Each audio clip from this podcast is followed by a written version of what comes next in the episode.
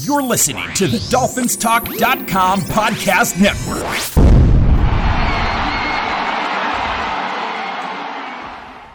Hey, Dolphins, this is Michael Fink with the uh, FinFans Podcast. Each week we come to you and bring you our opinions on what's going on within the Dolphins organization. During the season, you'll hear two shows each week where we review and preview each game. We shoot straight from the hip and have fun in doing so. We'd like to thank both the Dolphins Talk Network and the Pigskin Podcast Network for their support. Uh, make sure to check them out. Please leave us a review at Apple Podcasts or wherever you may listen to your podcasts. Please make sure to follow the show. That way you'll know when a new one comes out. It's truly appreciated. All right, let's uh, kick off today's show. And it's another week, guys. Uh, we're here and uh, ready to go.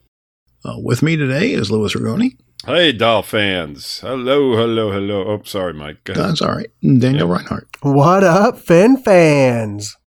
So we're, we're getting closer to the end of the the practices, the OTA practices, and uh, you know we, we won't see the team back until July 31st when uh, training camp opens. Mm-hmm. Wow. So it's going to be a little lull here uh, after this week. So a little lull. Gonna be the dead time. We'll we'll get to read you know a hundred more articles speculating on what the Dolphins are going to do at quarterback. Right. yeah. Yeah. Never ending. I you know I yeah, more than any other team in the league. I mean, why why is this that it just, you know, there's always somebody that they're putting in the mix coming to us. I mean, and I I'm assuming everybody knows what we're talking about, right? Mike, I mean, you might as well just Well, eh, you know, Mike Florio came out with an opinion that uh, the Dolphins could conceivably be interested in bringing in Lamar Jackson next year if things don't work out with Tua and, and Jackson becomes available in Baltimore. Right. Uh, so I, you know, I, there's there's probably some logic behind that because if you recall when uh, uh, Jackson came out, you know Ross was heavily in favor of the team going after him. So there mm-hmm. there is some interest there, or at least there was. Uh, so I mean, it, it's one of those things that that could be possible. I don't know that I would be in favor of that. Uh, I just think his passing is not what you'd like it to be uh, especially when he's under pressure. Um, but uh, you know, the kid can run. He can certainly run, and uh, you know, he's got he's he's got running back ability. You know, from the quarterback position, and it's a matter of is that the game you want to play? And and with uh, McDaniel as coach coming from San Francisco, they did rely a lot on the running game, so it might be something that would be of interest to him. We'll have to see. What do you guys think? Go ahead. Go ahead. Go ahead, Lou. I'm going to let you take this one first. Well, I mean, first of all, is it is it a legitimate situation that can develop? I mean, is he under contract for next season? Is his contract up? I don't well, know. I, I would assume his contract is up, or it's or it's a meaningless conversation. Right. Yeah, so they need to re-sign him. Currently, he's on his fifth year option. Okay, yep. he's on his fifth year option. Thank you, Daniel. So um, so there is the possibility in regard to that. Um, you know, the question is, is how much money is it going to cost to bring this guy in? You know, and what do we do from there? Because you always have to uh, basically eliminate other contracts in order to accommodate that type of contract, and that's going to be an extremely big contract, right? I mean, you would, you know, I, I can't imagine what he's going to get in the open market as a free agent. I mean, it's going to be stupid money. So, you know, you're going to sacrifice other parts of the team in order to bring him in. And, um, you know, I think that, you know, in my opinion, Lamar, you know, like Dan Marino did back in 1984, he peaked. And that's not to say that he can't be a solid quarterback going forward, but his, um, Lamar's MVP season was just over the top incredible. And since then, his numbers have gone down, especially last season. He had a, a really subpar year. Um, so, has he peaked already? Now, can he be a very productive quarterback in the NFL? Absolutely. Can he win you a Super Bowl and playoff games?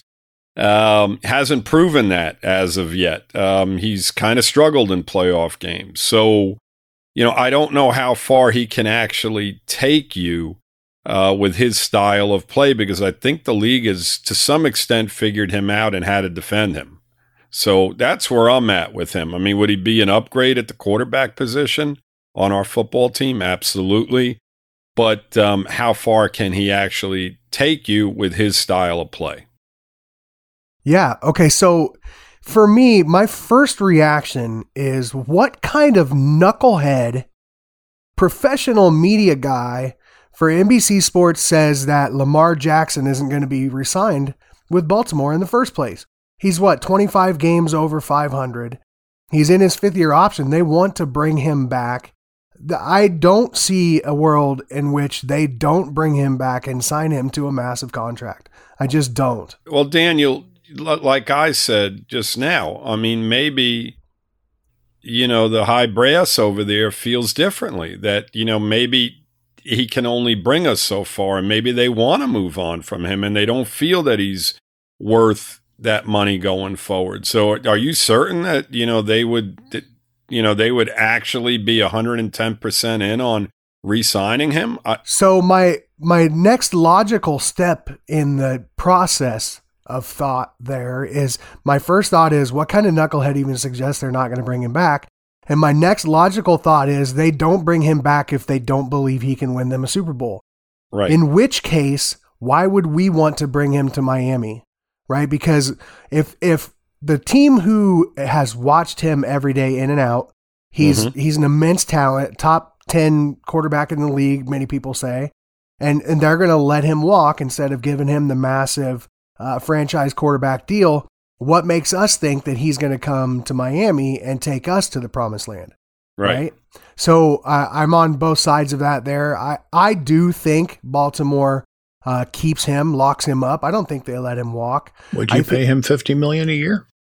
He, look, they're 25 games over 500 with him under center. He he is a massive draw for that team. He is one and three in the postseason, but I think that I, I think that he can get over, uh, he can win more games in the postseason than that. I also tend to think that if he did somehow find his way to Miami, I could get on board with it. I think he's an electric talent that teams, I mean, they have to account for his legs. Does he leave a, li- a bit to be desired in the passing game? Yes, he does. Would he be my first choice at quarterback? No, he wouldn't. But I think that if all else is said and done and, and he found his way to Miami, I would I would probably get on board because he is he is an electric talent at the quarterback position. I don't want an electric talent that is not a consistently good thrower.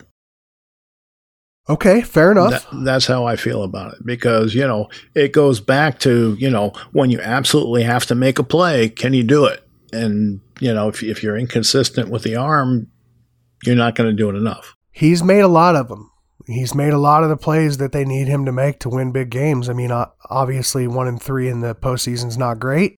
And is it him that won those games, or was it the team around him? Uh, both. But yeah, I mean, you have to say that is both. You can't yes. just put it on one person. That, uh, right. You know, he, not logically, you can't. No, he's yeah, he he's an exceptional talent, Mike, and you know he has won football games for them.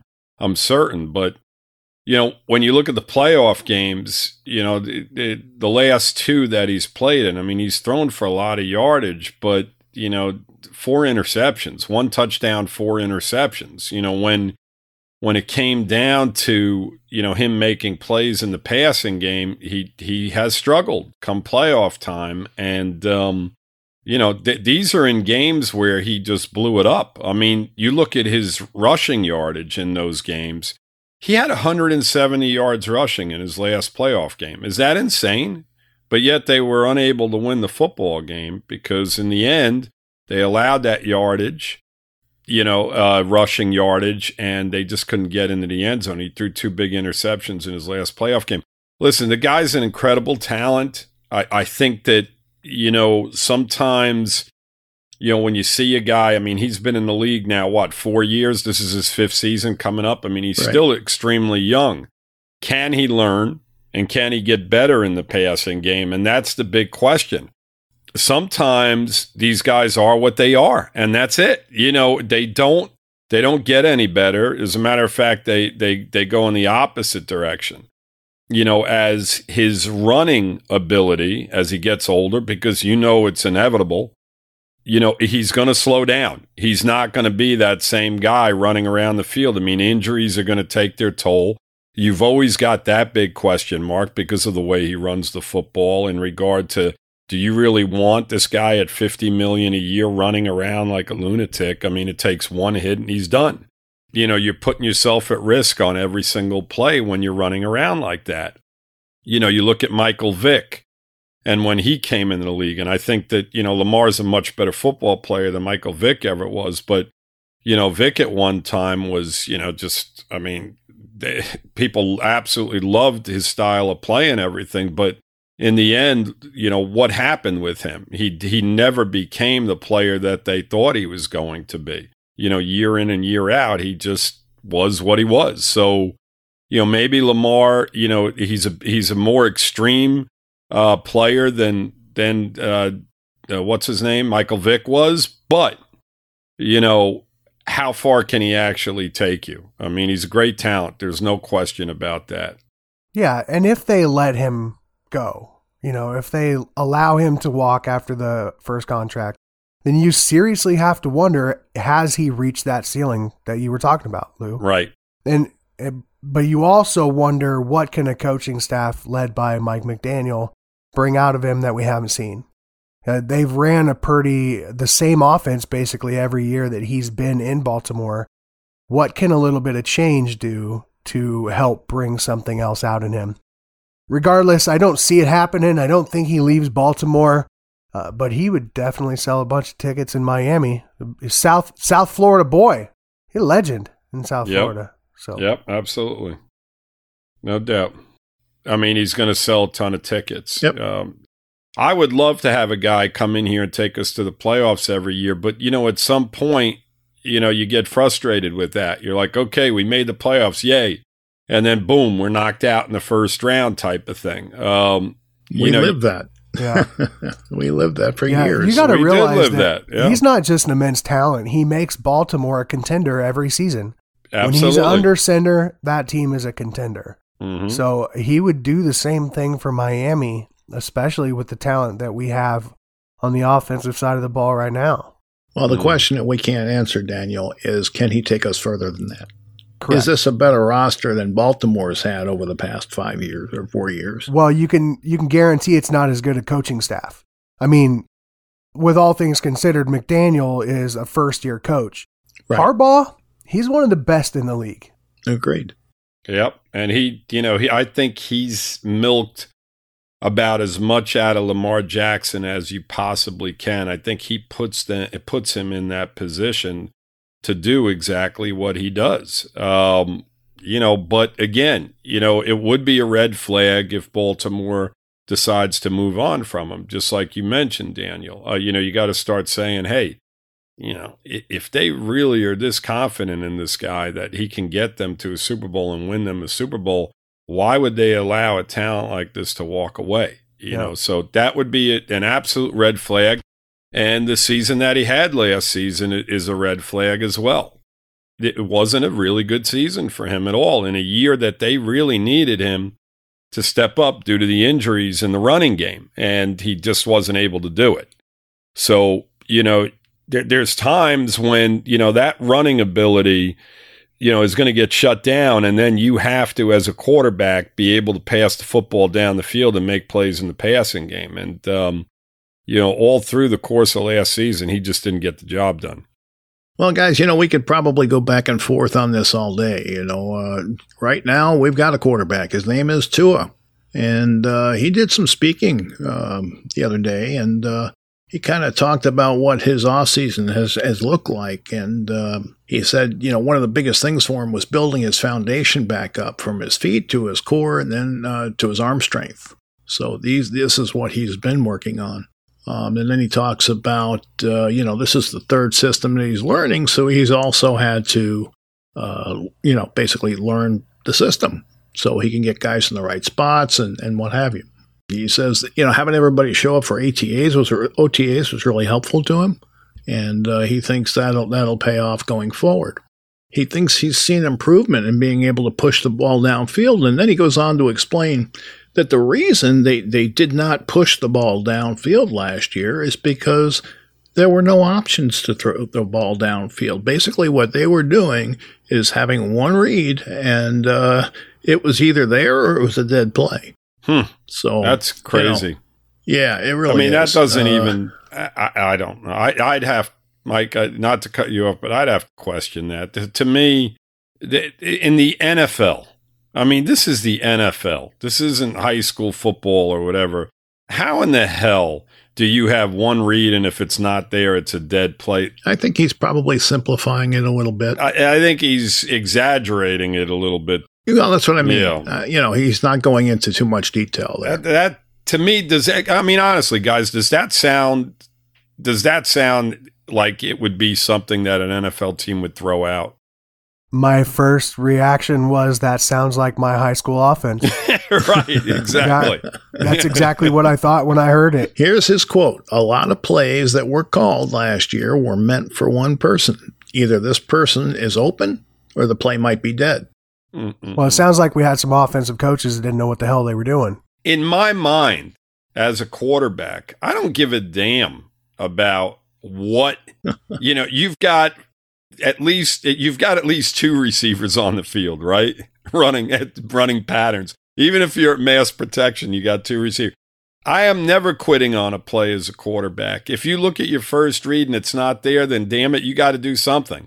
You know, you got it. You don't just say, eh, or it's dead. You know, you don't you don't make that type of comment to where it's either the guy's open or it's a dead play. Absolutely not. That's crazy. I mean, I yeah. that- You take off and run. You do something. you do know? something. You, create. You know, you, you you create another second or two if you can, and and somehow get the ball to some in somebody's hands. I mean, listen, we we watch Dolphin games, and there's no damn way that there's one guy in a pattern on a given play. Usually, we have three receiver sets, so there's at least three guys at the minimum of three guys running patterns on every given play.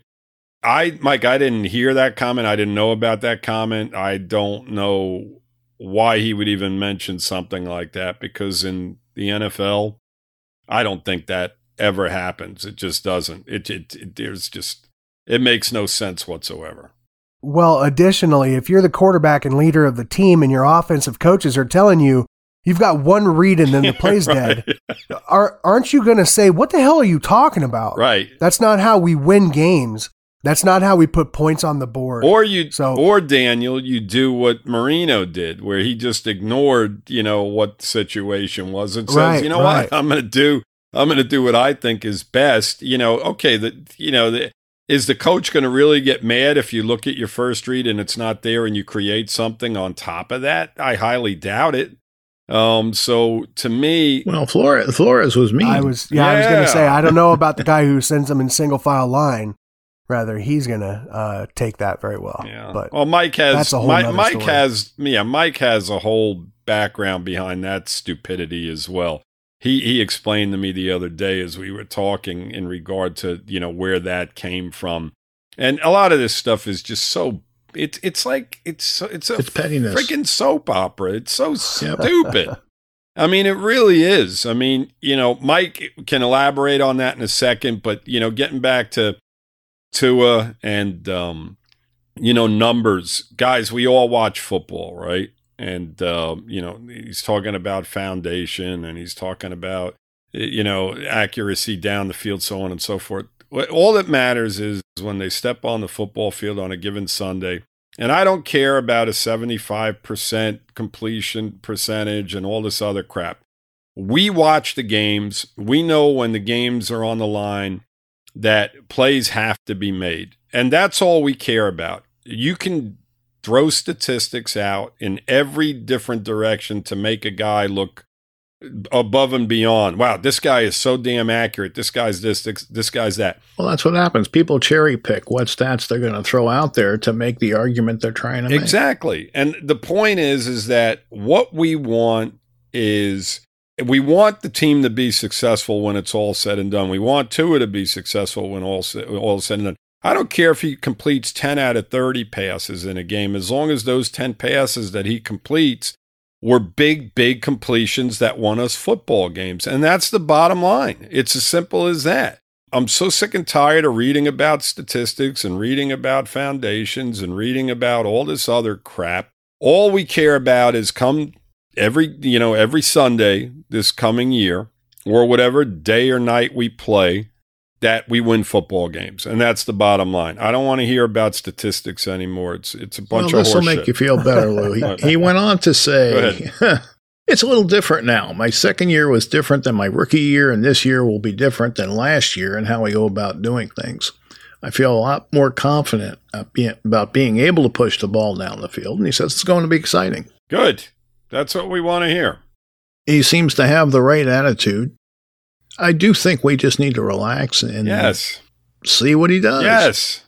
Um, Too much. Too, and yeah. people are all over him. I mean, we just mentioned this with the whole Lamar Jackson thing. I mean, Yep. you know, it, it's one thing or friggin' another. They're always trying to put somebody here. And, you know, it's like, you know, I think that, you know, at the end of this season, you know, maybe it'll be warranted, you know, but going into this season, you know, he's going to be our quarterback, whether you like it or not. a lot of people don't, a lot of people do. And, you know, that's the bottom line. And the chips will fall where they may. And that's that's it. Well, it's a good thing that he's working on his his base and his footwork Right. because that's an area that he's struggled with. Right. And it's and it's not why he's 75% accurate in the in the short stuff. It's why he struggles in the intermediate game. You know, and if he can take a step forward in in that area, He Pushing down the field. pushing down the field will be uh, way easier than it has been for him. Daniel, he can go and and he can go to Fred Astaire, uh, Fred Astaire Dance Studios and and move around and build that foundation up and and look phenomenal with his footwork. Do they have one of those in South Florida? They, I'm sure they do, you know. Hmm. But the bottom line is this: is that when you are put into a game and you have 300 pound defensive ends coming at you, or 300 pound defensive tackles, and and fast as hell defensive ends, everything changes. And I don't care what he does, you know, in regard to a foundation and how he moves. And he's, you know, my son showed me a clip of him running through tires and dancing around and doing all this crap. When you have guys coming at you in a football game, that's when you need to learn how to move around the pocket. The pocket presence. You have to move a step to the left, a step to the right. The better quarterbacks do it on a consistent basis. That's when he has to do it. So, you know, getting back to what I just said a second ago, it doesn't make any difference as to what the hell he's doing in practice and how he's dancing around. He's got to do it in football games. And when he once he does that, all this other crap we can just throw aside. We say, wow, this guy's really, really developed a pocket presence. He's creating a second or two more to get the ball down the field to a guy. Because a lot of the times that's all it takes is a little step to the left, a little juke to the right, a little step up in the pocket, a little step back in the pocket. Well, he's got to do that anyway, Lewis, just to find a way to throw the ball. right. And you know that, you know that's well Mike, that's this is the NFL. And you're not going to have that perfect pocket to throw out of. And you know the concerns with Tua have always been over the last couple of years is his ability in those situations to get the ball down the field beyond 10 yards accurately. And as of right now, he hasn't shown it. So let's hope that all this foundation work and everything he's doing is going to help him. But that pocket presence has still got to be there. He has to be able to create because you're never going to have that perfect situation over the course of the game over and over again. There may be a few plays here and there that you have it, but when you look at the better quarterbacks, they're always creating on their own to, to, to incredible extents. I mean, you look at a guy like Josh Allen, where he gets pressured and just makes, you know, a, a, a, major, major play down the field out of something that he really should have gotten sacked upon, you know, a play that he should have been sacked on. So, and this happens on a consistent basis. Tua is going to have to do something to that extent to at least create, to make negative plays that would have been negative plays into positive plays. And as of right now, two years into his career, we have not seen enough of that. We really haven't. I mean, you can count on maybe one or two hands the amount of plays over the course of what? The, how many games has he started now, guys? Like 30? Something like yeah. that. Two seasons, less his injuries. Right. There's not an awful lot. If you guys go back and you look at, you know, those type of plays over and over again, and there's been games where we have passed the ball you know, 40 times. I mean, there was a stretch there, you know, over the course of last year, the year before, where we were throwing the ball a ton. And, you know, you just don't see enough of that. And that's what we need. Are you ready for the NBA champs to be crowned? Join the finals action with DraftKings Sportsbook, an official sports betting partner of the NBA. New customers can make any $5 NBA bet and get $150 in free bets instantly. Looking to turn another small bet into a big payday during the NBA Finals? With a DraftKings same game parlay, you can do just that. This NBA season, a customer placed a $5 same game parlay and won over $5,000. Create your own parlay by combining multiple bets like which teams will win, total threes made, total rebounds, and more. And boom, you have a shot at an even bigger payoff. Download the DraftKings Sportsbook app now. Use promo code TPPN Make any $5 bet during the NBA Finals and get $150 in free bets instantly. That's promo code TPPN only at DraftKings Sportsbook, an official sports betting partner of the NBA. Minimum age and eligibility restrictions apply. See the show notes for details. Let's talk about McDaniel.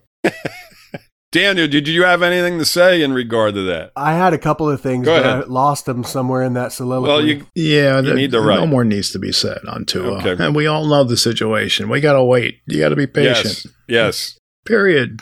yes. Uh, they were talking to McDaniel and, and uh, they were asking him about the uh, free agents on the team and the, you know the undrafted free agents. And he, he said the key is not to make too early of a judgment. What you're trying to do is establish is should they get a ticket to training camp. And uh, they asked him who he's been impressed with, and he he said uh, the South Carolina running back Zaquandre White has looked good to him. He said he calls him Doctor White.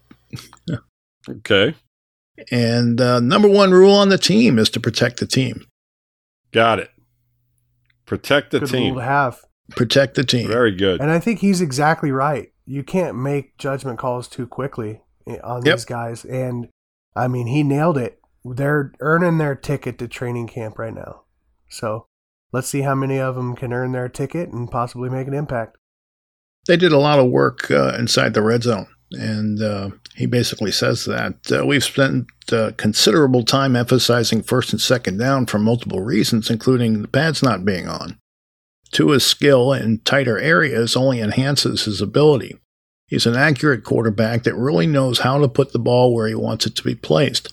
All the red zone is, to me, is windows becoming tighter, and decisions have to be quicker. Uh, the work we have done, I've been very pleased with that. Mm-hmm. He does excel yeah. in that too. I will give him that. You know, yep. around, you know, in the red zone, he does do a pretty good job. You know, when we're inside the 10 yard line, getting the ball into the end zone, the Waddle or whoever it may be, he does a really good job. Yeah, that's probably one of his strengths yes. as opposed to his intermediate passing. Yes. You know? Yep. Yeah, additionally, and he didn't say it, but I I know this, and I think you guys know this. The games are won on first and second down. They're not won on third and fourth down. Right. If you can if you can get chunk plays on first and second down and keep yourself in short yardage, that's how you continue to chew the clock. That's how you chew up yardage. That's how you put up points on the board. Dan, you so know what you know what's funny about that? You know, your that comment that you just made is that over the course of Tannehill's career and then, you know, Tua as well, you know, me and Mike talk over the course of games, game in and game out. You know, we talk probably 50 times, you know, call back and forth if we're not watching the games together. And um, we talk consistently about the inability on third and manageable yardage to pick up first downs. It happens on a consistent basis to where we're in a third and three, yeah, third, third and three, three you know? third and three, yeah. and we're like yeah. off the field. We're like, what in that? You come on, isolate. We haven't had a running game. Isolate you know a guy. I mean? Yeah, yeah, but you know, on third and three, a lot of teams in the NFL now, Daniel. I, I mean, I would say to like probably I mean, what percentage would you say, Mike, on third and three teams are passing the ball now? It's probably 75% of the time, right? Three out of At every least. four. Yeah. I mean, you would think that it'd be different, but I think if we went back and look at and the defenses know that, so they're usually sending pressure. Right. But our inability on those situations, Daniel, has has been horrible. I mean, you know, that's the one negative thing that I've seen over the, our last two quarterback situations is the inability to pick up third and short situations. And um, you know, Tua has done a decent job at times, and other times he hasn't. And Tannehill, Tannehill was just consistently bad in those situations. I like Tannehill better. The That one sounded- consistent between the two quarterbacks has been a poor offensive line. Yeah. And and additionally, like even Yep. if the percentage is that high for third and passing, you know, in short yardage, which I I'm not convinced it is, but let's just say that it is. A lot of the times these defensives still have to respect the run game. And so it makes a third and three passing situation a little easier. Well, we have not had that. We haven't had a running game that anybody has had to take seriously, which makes third and three passing downs that much more difficult. So I believe that that's going to change this year. I, I love the emphasis on uh, short yardage, uh, goal line, uh, getting chunk plays on first and second down. I love that stuff. Third down is obviously, you know, we struggled on third down for years, and you can't continue drives without converting. But I, I love the emphasis on these early downs as well. We took some questions, and uh, Robert O'Neill asked, "Do you see moving Williams from uh, left guard to center as a positive or negative move? In his opinion, it is weakening the offensive line, especially on the left side." Daniel, I hate it. I hate it. Uh, Connor Williams comes in as one of the best pulling guards in the league. You watched him do that in Dallas, and that's exactly what we need in this new McDaniel's run scheme. Is a guard that can get out in front and really, uh, really hammer some linebackers and cornerbacks and safeties. Um, I hate it. I don't want to see him move from left guard. You know, I'm not in practice, but you know, I would probably say that the coaching staff knows what our best situation is, and if that means moving him to the center position, then so be it. I mean, maybe they feel that they're a stronger offensive line across the board with him playing center. I mean, I can't understand why, you know, any other reason as to why they wouldn't you know why they would do something like that if it if it's going to weaken your team. I think that you know maybe they feel that he's a much better center than Deiter or anybody else who is in camp right now, and that we have the ability to put a guard there that will strengthen our offensive line across the board. So you know it's hard for me to really sit here and and question that move when you know the the coaches are watching practice every day and they're going to do what's best for the team. They're not going to do it just to do it. So, I mean, well, I don't even know how you judge that with the guys in you know t-shirts and shorts now. You know, there hasn't been hitting yet. You know, so how do you really know who is better where? You know what I mean? yeah, I mean, it, Uh. but you know, where did this come from to begin with? I mean, is that what they were just saying that he was, you know, in, yeah. in No, OTAs? he's been he's been working. He's he been said working it, right? center. Didn't he come Yeah, out with the yeah. comment that said that he's, you know, he looks like he's going to be playing center for the football team? He did say that at one point, and uh, I think it's known now, you know, that, that that he has been working at center really the entire camp. Well, what's interesting is this: is that there's a center still out there, or did he sign? nope, Tretter, I think is still He's still out. out there. The Dolphins, we question the fact that they didn't go after him. Maybe their whole thought process from the beginning was that they were bringing him in. They, they were bringing in Williams to play center. Simple as that, you know, and that's it. That was their that was their thought process from the beginning. They felt that he was going to be more than capable to play the center position, and that's that. And you know, Deiter, if you remember, you know, played guard. So Yep, maybe maybe they feel that he's a better center and Deiter can move over to guard and we have 10 other people that can play the the you know that left guard position and whoever plays the best is going to be there and you know they signed them to you know basically with with the thought process that he was going to be our center from the beginning so you know I think it's fair to say that Connor Williams is a better offensive lineman than Deiter. right And so whatever we need to put, wh- wherever we need to put him to get the best out of him is obviously best for the team. Right. Uh, you know, and I, I won't fight against it, but I, you from just what don't I've like seen it. from him, right. yeah, from what I've seen from him, he's an awesome pulling guard. And, and Well, you can still pull from center, that. you know. Yeah, I yes, I'm aware. Yeah. Okay. What do we got next here, Michael? Well, I just want to say that I like the move Okay. because I think that left tackle is your most important position on the offensive line, and I think center is your second most important position. Okay. Uh, he's the guy that has to make sure that the uh, team is lined up where they should be to account for blitzing and whatever else can happen. Right. And, uh, you know, he's an experienced guy. He has a lot more experience than Deiter. And uh, I, I like it. I, I want the best guy possible there at center, whoever that is. Right. Okay.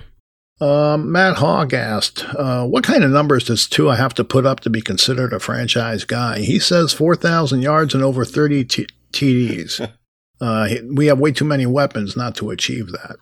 Well, God Almighty. I mean, again, this goes back to numbers. Who gives a shit about a four thousand yard plateau? Who? How many wins did he have? I that's the number I'm looking for. I want plays. How many Yep. big plays did he make over the course of a game? I mean, statistics are just that.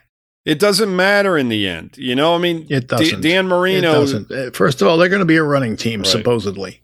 There's So a that- few that, things that that, makes four thousand tough. Right. there's a few things that I'm going to be looking for. Go ahead. Can he lead us from behind in the fourth quarter? Yes.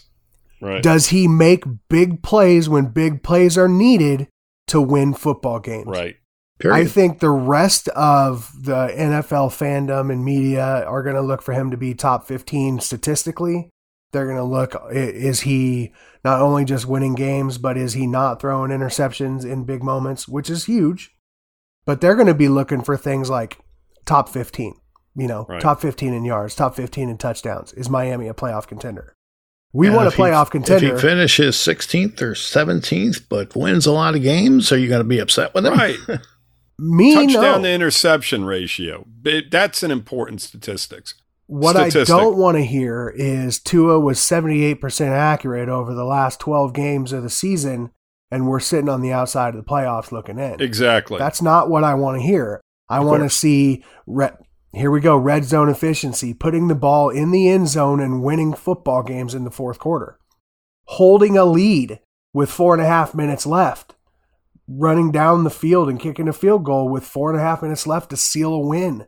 Those are the things that are going to make him a franchise quarterback, not 4,000 yards and 30 touchdowns. Listen, he's going against a ton of elite quarterbacks this year. He's going to have to play at a high level. He's going to have to he he, not the team, he is going as the quarterback because every good court really good quarterback in the league uh, makes plays over the course of a game that changes the game. It's that simple. And I mean, I, I know it's a team game. I know there's 22 starters out there and a bunch of guys that come in and out of the game that make plays. But your quarterback is the most important position on the field. And he individually has to create on his own. And I don't care if he throws for 200 yards a game, as long as he's somehow keeping us in football games, as you mentioned, Daniel, bringing us back because we're there's going to be times over the course of this season when we're going against these good quarterbacks that he's going to have to answer, and it, it, it's you know you can't go out there and go three and out and put the quarterback put the ball back in Aaron Rodgers or Josh Allen's hands. He's going ha- he's going to have to create. He's going to have to do everything possible to keep his offense on the field and to keep them in the football game. One minute and 40 seconds left. Down by four. We get the ball back at our 20. I want to see him lead the team, get to the line of scrimmage, look at the defense, know where to go, and score a touchdown with three seconds left on the clock. Right. Yeah, guys. I mean, you know, look, w- w- nobody has a crystal ball except for Jim Johnson. If you guys remember Jim Johnson. Oh, yeah, Jimmy. And, uh, you know, it's really hard to say if he's going to get four thousand yards. That's that's a pretty hefty chunk of yardage, and, and based off our history of watching Tua, I would say probably not. But I don't think he needs to throw for four thousand yards and over thirty touchdowns to win games. I don't think he needs to do that. I think they need to play as a team, and. uh the next question here is from Rod Rousey. And he asks, "Who do you see the Dolphins signing with the cap space left?" Well, the Dolphins have six hundred, uh, sorry, six million five hundred thousand dollars to spend. Now, odds are they would. I'm sure they would prefer to carry that money over to next year, uh, which is generally what they do. So I wouldn't be looking for them to sign anybody unless they develop a problem in a position in training camp. If uh, Connor Williams gets hurt, maybe they go out and sign Tretter. You know what I mean? But I don't think they're going to be looking to sign anybody right now, un- un- unless that type of scenario happens. Yeah, I don't have a clear uh, picture of a free agent that we'd be looking to bring in right now, and, unless it was somebody on the offensive line. Yep. Yeah, I, I don't know who's still available out there other than the center. Um, you know, so it, it's really tough to say. I mean, I, I'd love to see a veteran linebacker come in here, you know, that can play the middle of the field, but I don't know who's still out there. Um, you I know, think you have- Dont'a Hightower is still available. Is believe he? it or not? I Yeah. think so. Well, you know, as Mike said, I don't see them doing anything more than what they've done. I mean, and they've done quite a bit already. I think that they're more than content with where the team stands right now. And, you know, why not carry that money over, right? Right. Okay, last question. With the three added running backs, and this is from jo- Joseph Cusinata, uh, do you think they can get over 2,700 yards and 20 TDs combined? I'm just going to answer that no. That's a lot. Yeah, It's that's, That's a that's an lot. awful lot.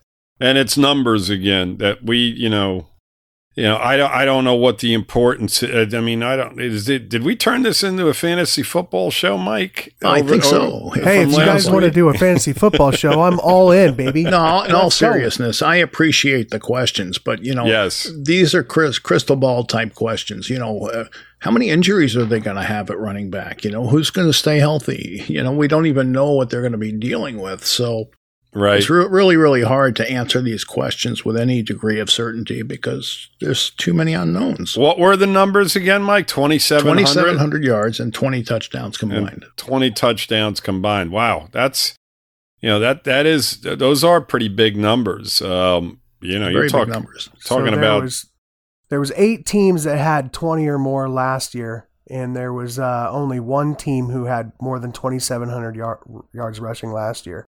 I don't that? see that happen, and that was Philadelphia. They had Okay. 2,715 rushing yards, 25 touchdowns. Uh, now, I will say that San Francisco was in that 20 touchdown range. They had 22. So, you know, we have the Right. possibility of having quite a few touchdowns inside the red zone, but I don't know about the yardage. Still a lot of touchdowns for, for the running game. Very much so. When you consider that Miami had uh, a whopping 12 last year, uh, yeah, it's a a lot. whopping twelve. Wow. Now Yep. is that including Tua? that's Daniel, or that's just the total running rushing touchdowns. Yeah, Wow. 1,568 yards, 12 touchdowns. I think Tua had a couple. He Um, did. so you know, our running backs. Wow. Okay. All right, guys. It's been fun this afternoon. Uh, thanks for joining me. And uh, thanks for listening, everybody. And uh, we'll be back next week. Until then, fins up. Yeah, it's always fun. Fins up. Fins up, Dolphins. All right, that's today's show. I just want to remind everyone that the Fin Fans podcast is proud to be part of DolphinsTalk.com podcast network and the Pigskin Podcast Network. Check out these sites, guys. There's lots of podcasts and information there that you'll enjoy. All right, until next time, be well and take care.